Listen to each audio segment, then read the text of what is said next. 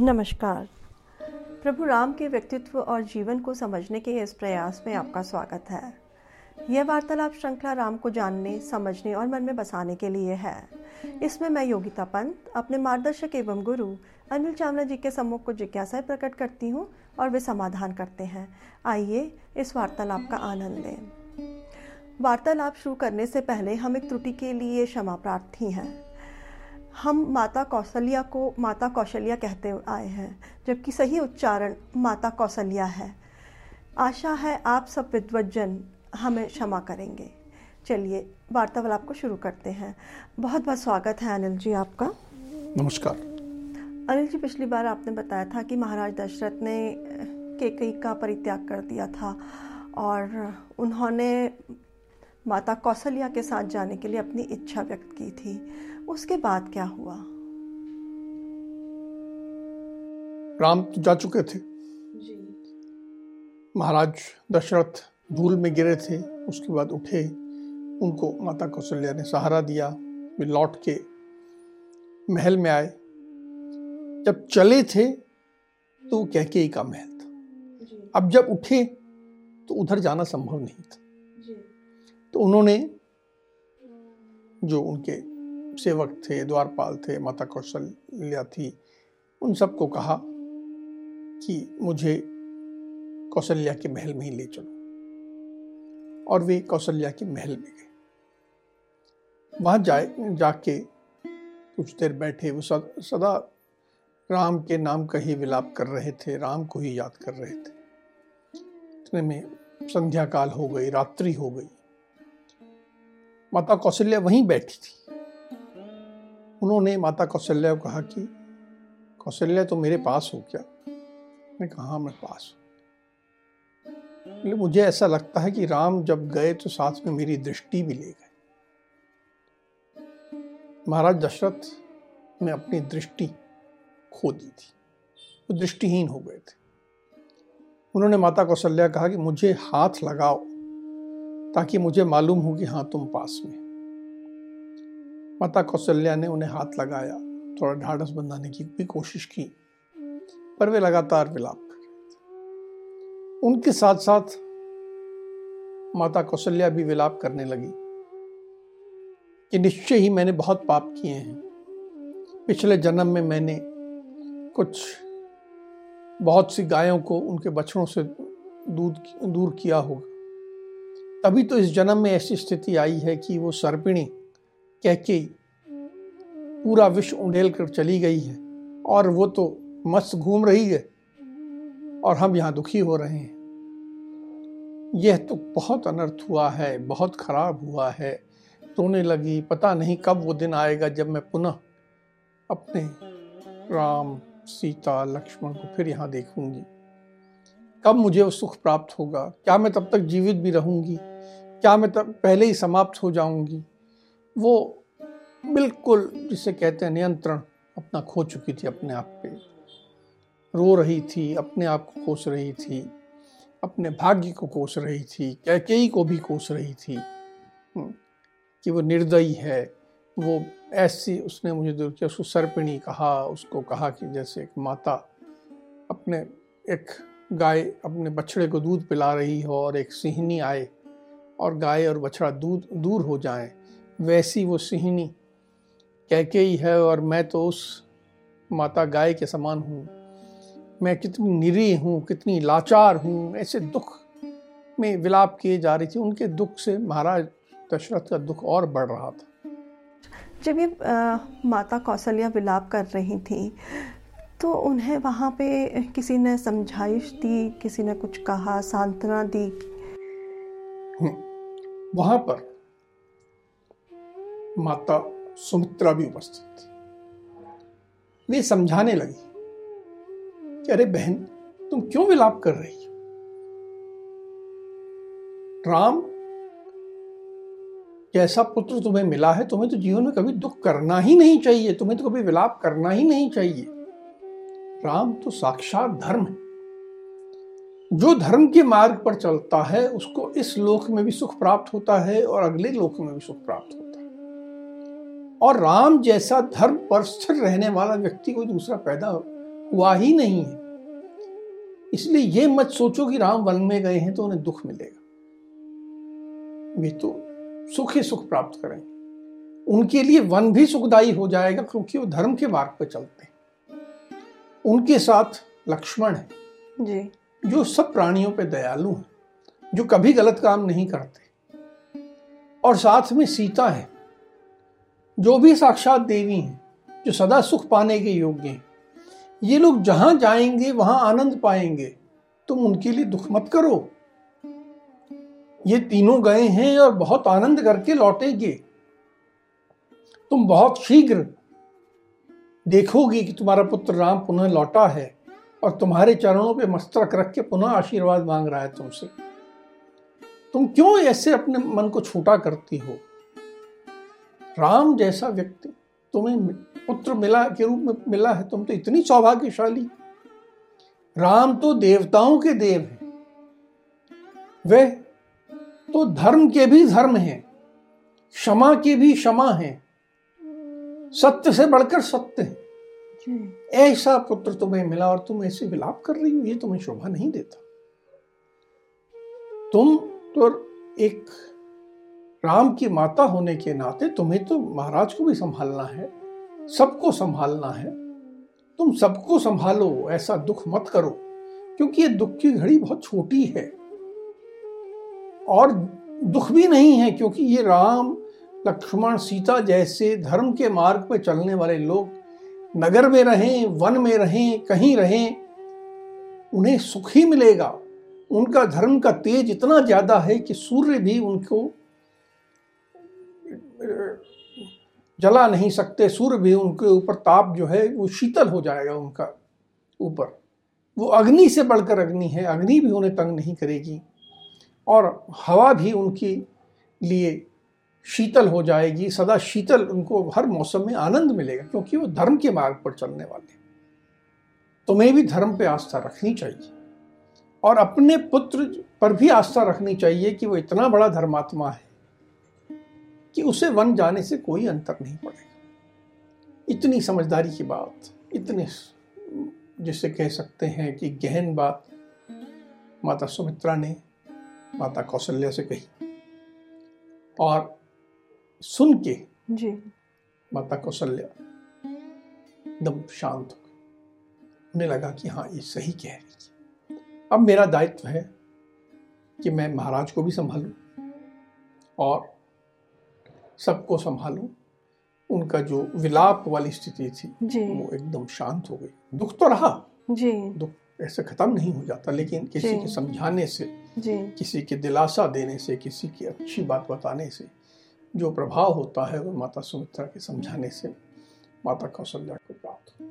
हाँ। कह सकते हैं कि माता कौश जो माता सुमित्रा थी वो भी बहुत संयमशील एक महिला का परिचय दिया और उनका भी बेटा जैसे वन में गया तो उनके मन में कहीं कटुता नहीं थी। एक विशाल हृदय का परिचय दिया उन्होंने। अब जब राम लक्ष्मण सीता को लेकर के सुमंत जो है वन में चले गए थे तो वहाँ पे क्या हुआ फिर? वो बहुत लंबी कथा है। हम उस पर फिर बाद में आएँगे। अभी हम वो वन वाला जो भाग है उसकी चर्चा को अभी थोड़ी देर के लिए छोड़ देते हैं। अभी अपन अयोध्या की चर्चा कर रहे हैं तो अयोध्या की करें। और वो बात करें कि जब सुमंत्र आया तो क्या जी तो चलिए अब बताइए कि अयोध्या वापस चलते हैं। सुमन जब अयोध्या लौट आए उनको वन में छोड़ करके तीनों को राम लक्ष्मण सीता को उन्होंने वहाँ पे क्या देखा? सुमंत्र को लौटते लौटते लगभग पाँच छ दिन हो गए। वो उन्होंने उनको छोड़ा, वापस लौटे। लौटे तो उनको लगा कि क्या हो गया? ऐसा लगता है जैसे पूरी अयोध्या सोनी हो गई है। कुछ भी क्रियाकलाप नहीं हो रहा है। ऐसा लग रहा है जैसे कि घरों के चूल्हों में आग भी नहीं जली है। कोई दुकान नहीं खुली है, व्यापारी व्यापार नहीं कर रहे हैं। सब कुछ शांत, बिल्कुल एकदम ऐसा वातावरण जैसे कि सब कुछ खत्म हो गया। बड़े आश्चर्य में रह गए ये क्या हुआ? हम्म, फिर अचानक लोगों को ये बात मालूम पड़ी कि वो रथ लौट आया। है जो राम लक्ष्मण सीता को लेके गया था वह रथ लौट रहा है लौट आया है। तो लोगों में एकदम उत्सुकता जागी तो ऐसा तो नहीं कि कहीं वो वापस आ गए अभी तक मन में लोगों की छोटी सी एक आशा थी कि शायद राम का मन बदल जाए और उस रथ में बैठ के वापिस ही आ जाए। पर अब अचानक उन्होंने देखा कि रथ तो खाली है।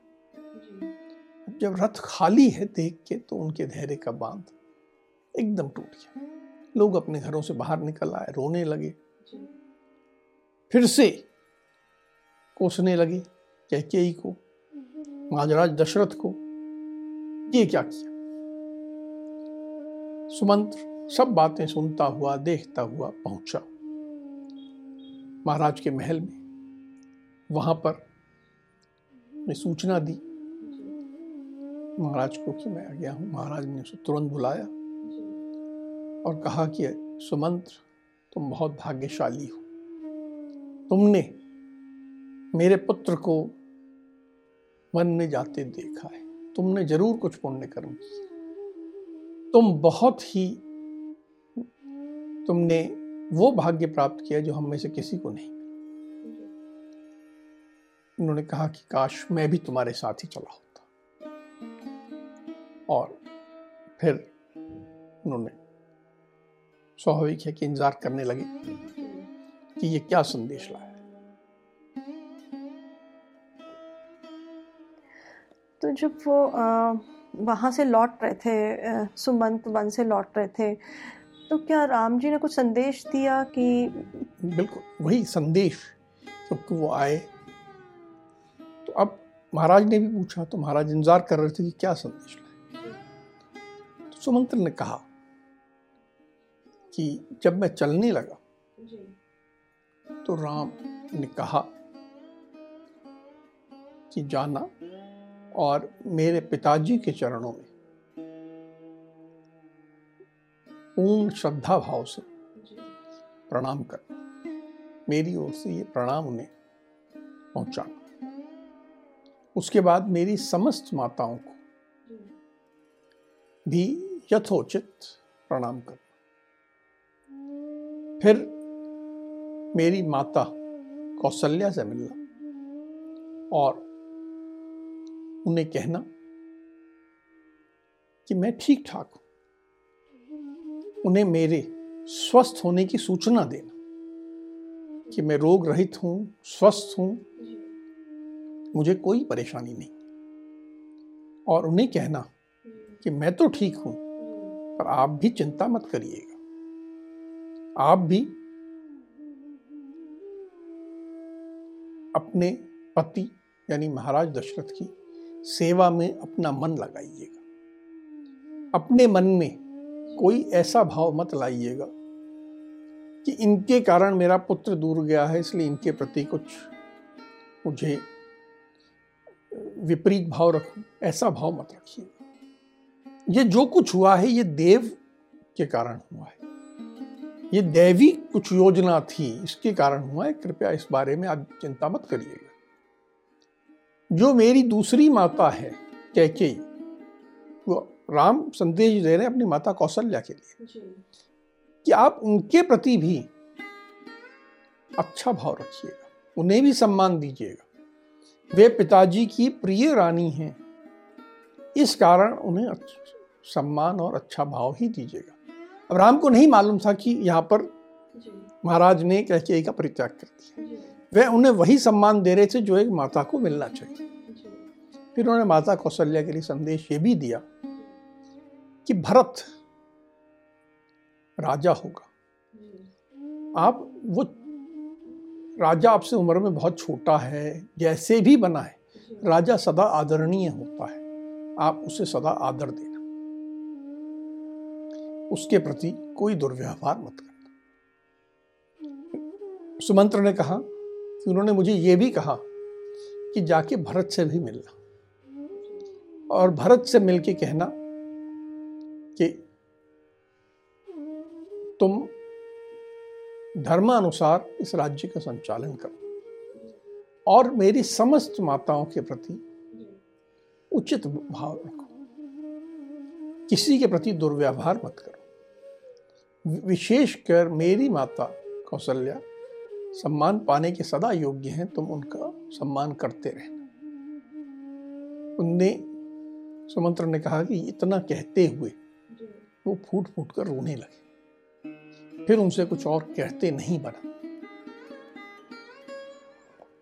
ये राम जी का अभी तक तो हम कह सकते हैं कि वो वन से नहीं निकले थे तो उनकी एक जो मन में कटुता नहीं थी। अब वो वन में पहुँचने के बाद भी अब एकदम से जहाँ राजमहल में रह रहे हो उसके बाद वो वन में जा रहे हो बिना कुछ सुख सुविधा के कह सकते हैं तब भी उनके मन में किसी के प्रति कटुता नहीं आई। कटुता नहीं केवल प्रेम।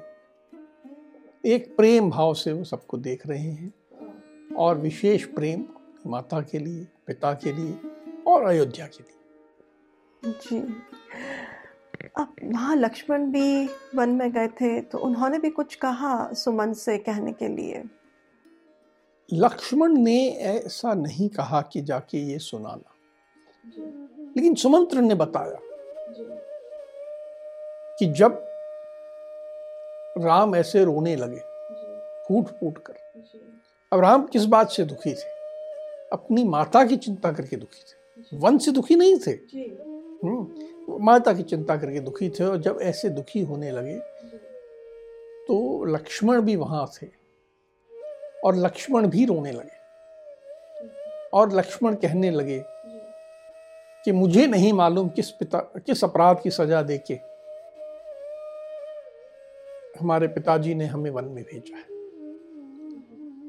ये राम, जिनमें कोई दोष नहीं है जो सदा धर्म के मार्ग पर चलते हैं, उनका इस तरह पिताजी ने परित्याग किया है, ये कहीं से भी उचित नहीं। मैं बिल्कुल नहीं समझ पाता हूँ कि ये जो वरदान की बात रची गई और ये राज्याभिषेक, वरदान और ये सब जो कुछ रचा गया, ये मुझे समझ में नहीं आता है। मुझे तो ये समझ में आता है कि अब मेरी पिताजी के प्रति श्रद्धा नहीं है और मेरी जो श्रद्धा है वो बस राम के प्रति। आज से मेरे पिता भी यही हैं बंधु भी यही हैं बांधव भी यही हैं मेरे सब कुछ यही हैं। तो मैं तो राम के साथ हूँ मतलब मैं पूरे परिवार के साथ हूँ। कहीं ना कहीं लक्ष्मण का क्रोध आक्रोश उबल रहा था। उन्होंने कुछ बुरा तो नहीं कहा लेकिन उस आक्रोश को रोक नहीं। वहाँ पे सीता जी भी थी वन में। तो सीता जी ने भी किसी के लिए कुछ कहा। वैसे तो अभी वो नई नई शादी होके आई थी ज़्यादा समय नहीं हुआ था पर इतना सब कुछ हो गया तो सुमंत्र ने ने सीता जी के बारे में कहा कि जब ये राम और लक्ष्मण रोने लगे तो वहाँ सीता भी थी। वो चुपचाप खड़ी थी बस रोए जा रही थी। और उनका रोना केवल इसलिए था कि उनके पति दुखी थे। वो पति का दुख नहीं देख पा रही थी। बोले वैसे तो सीता पूरी यात्रा में बहुत आनंद से थी। उनको ऐसा मुझे ऐसा लग ही नहीं रहा था ये वन में जा रही है। बड़ी उत्सुकता एक बाल सुलभता हर चीज़ की सुंदरता देखना हर चीज़ का गाँव का नाम पूछना हर हर आती जाती वस्तु के बारे में व्यक्ति के बारे में नज़ारे के बारे में पूछती थी बड़ा जैसे कि कोई एक घूमने फिरने के लिए निकली। बड़ी बाल सुलभ मन से थी। बस उसी समय जब अंतिम क्षण में जब मैं निकल रहा था और राम रो रहे थे तब वो रोने लगी थी बाकी वो बड़ी सुख से सीता ने कुछ कहा कुछ नहीं। हम्म। लेकिन हम्म। आनंद से होते हुए भी वो दुखी तो केवल उस क्षण के लिए थी क्योंकि राम से वो जुड़ी थी। सुमंत्र बोला शायद वो कुछ माता केके के बारे में कुछ कह रही थी लेकिन वो मैं भूल गया हूँ क्या कह रही थी। अब सुमंत्र भी बड़ा समझदार व्यक्ति था। कुछ बात उन्होंने माता केके के बारे में कुछ कहा भी होगा तो सुमंत्र ने उसे छुपा लिया। उसे कहने की को उचित नहीं समझा कि कहना ठीक नहीं होगा। तो इस तरह करके उसने तीनों के समाचार भी दिए। तीनों की जो प्रतिक्रिया है, बिल्कुल अंतिम क्षण में जब ये विदा ले रहा था तो क्या हुआ ये भी बताया। और उनके द्वारा प्रेषित प्रणाम चरण स्पर्श सम्मान, सब यहाँ। महाराज दशरथ, माता कौशल्या और सुमित्रा को ने पूरा वृतांत सुना दिया। अब जब ये सबके राम, लक्ष्मण, सीता के बारे में सुना महाराज दशरथ ने तो उनकी क्या प्रतिक्रिया थी? वे और दुख में डूब गए। उन्हें अब उनकी स्थिति देखिए, इतना दुख हो चुका था, पाँच रातें बीत चुकी थी और वो लगातार रोते रहे थे। उनकी आँखें जा चुकी थी, वे दृष्टिहीन हो गए थे, नेत्रहीन हो गए थे। लेकिन इस समय आदमी जब नेत्रहीन हो जाता है तो कई बार वो और सोचने लगता है। अब उन्होंने सुमंत्र को कहा। सुमंत्र उनका सारथी था और बहुत निकटस्थ था। कई बार सारथी जो होता है, लगभग मित्र बन जाता है। तो उन्होंने सुमंत्र से कहा कि, सुमंत्र, परिस्थितियाँ सहसा बनी, अचानक बनी, मेरे से बहुत बड़ी भूल हो गई। ये भूल मुझसे नहीं होनी चाहिए। और मैंने बहुत बड़ी भूल कर दी। भूल ये हुई है कि नियम है कि जब भी राजा को कुछ विचार करना हो निर्णय करना हो तो राजा को कभी अकेले विचार भी नहीं करना चाहिए निर्णय भी नहीं करना चाहिए। ले वो उस पाप कुल में जन्मी पाप विच, भी विचार रखने वाली पापी कैकेयी ने अचानक मेरे सामने बात कर दी और मैं कुछ सोच नहीं पाया, समझ नहीं पाया। मैंने राम को बुला लिया, जबकि मुझे तो ये सारी बात विद्वत जनों की सभा में ले जानी चाहिए थी। मुझे इसमें विद्वत जनों की, गुरुजनों की, अपने सुहृदों की, जो मेरा शुभ चाहने वाले हैं उन शुभ चिंतकों की राय लेनी चाहिए थी। और मैंने किसी की राय नहीं ली। और मैंने उस बालक, राम को अचानक बुला लिया और राम से ये वार्तालाप हो गया, क्या क्या का। और सारी चीज़ें ऐसी हो गई। मैंने अपने जीवन की सबसे बड़ी भूल यही की। अब अब देखिए क्या भूल। यह एक संदेश सीखने वाला। मैं आज के राजा जैसे कोई कंपनी का चेयरमैन हो, मैनेजिंग डायरेक्टर हो, किसी उच्च पद पे आसीन हो, मैं उन्हें सदा यही कहता हूँ कि कोई निर्णय करना हो, कोई विचार करना हो तो सामूहिक करो। उसमें विद्वत जनों को सम्मिलित करो। और यहाँ महाराज दशरथ स्वीकार कर रहे हैं कि मुझसे ये भूल हुई कि मैंने विद्वत जनों से और गुरुजनों से विचार विमर्श नहीं किया अपने शुभ चिंतकों से भी विचार विमर्श नहीं किया। और सारी प्रकरण में राम को ऐसे मैंने धकेल दिया मुझसे बहुत बड़ी भूल अब तक तो गलती जो थी वो किसकी सोच रहे थे? कैके की। अब मुझे मालूम पड़ा कि गलती कैके की नहीं थी। वो तो पापी है वो तो अधम विचार वाली है लेकिन मैंने उससे जो व्यवहार के बाद जो व्यवहार करना चाहिए था वो नहीं किया। अब उनका दुख और बढ़ गया। अब इस दुख को बढ़ने के बाद उन्होंने सुमंत्र को कहा, हे सुमंत्र, तुम मुझे राम के पास ले चलो। या जाओ उनको ले आओ। अब मैं इस भूल का सुधार करना चाहता हूँ। नहीं, पर वो तो बहुत दूर निकल गए होंगे। जाओगे, आओगे, बहुत समय निकल जाएगा। नहीं, तुम ही मुझे ले चलो। सुमंत्र भी जानता था कि जाना संभव नहीं है। और शायद महाराज दशरथ भी जानते थे। तो बार बार विलाप करने लगे, रोने लगे और रोते हुए। कहने लगे कि मैं राम के बिना नहीं जी पाऊँगा।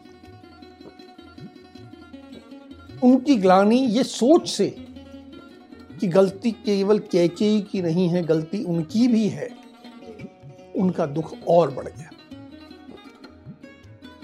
अब ये दुख उनके लिए असहनीय हो गया था।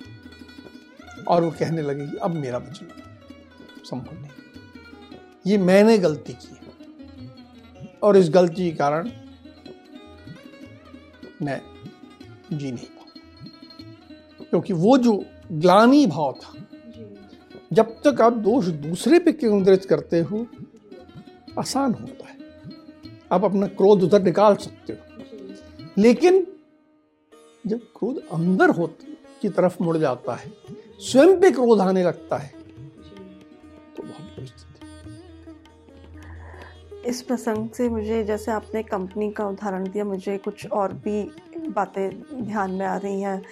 जैसे एक बच्चा होता है, ये प्रसंग उस पर भी लागू होता है कि जब उसे विषय चुनने का वक्त आता है तो कभी कुछ चीज़ हमें बहुत आकर्षित करती है भले ही हम उसके वो हमारे लिए उचित हो ना हो तो मुझे लगता है बच्चे लोगों को भी अपने गुरुजनों से या अपने जो घर परिवार में जो बड़े हाँ, शुभ चिंतक कह सकते हैं उनसे चर्चा करना चाहिए और ये हर हर व्यक्ति के लिए ये लागू होता है। बच्चों के लिए बड़ों के लिए केवल कंपनी की बात नहीं है परिवार में भी। आप कोई भी प्रसंग हो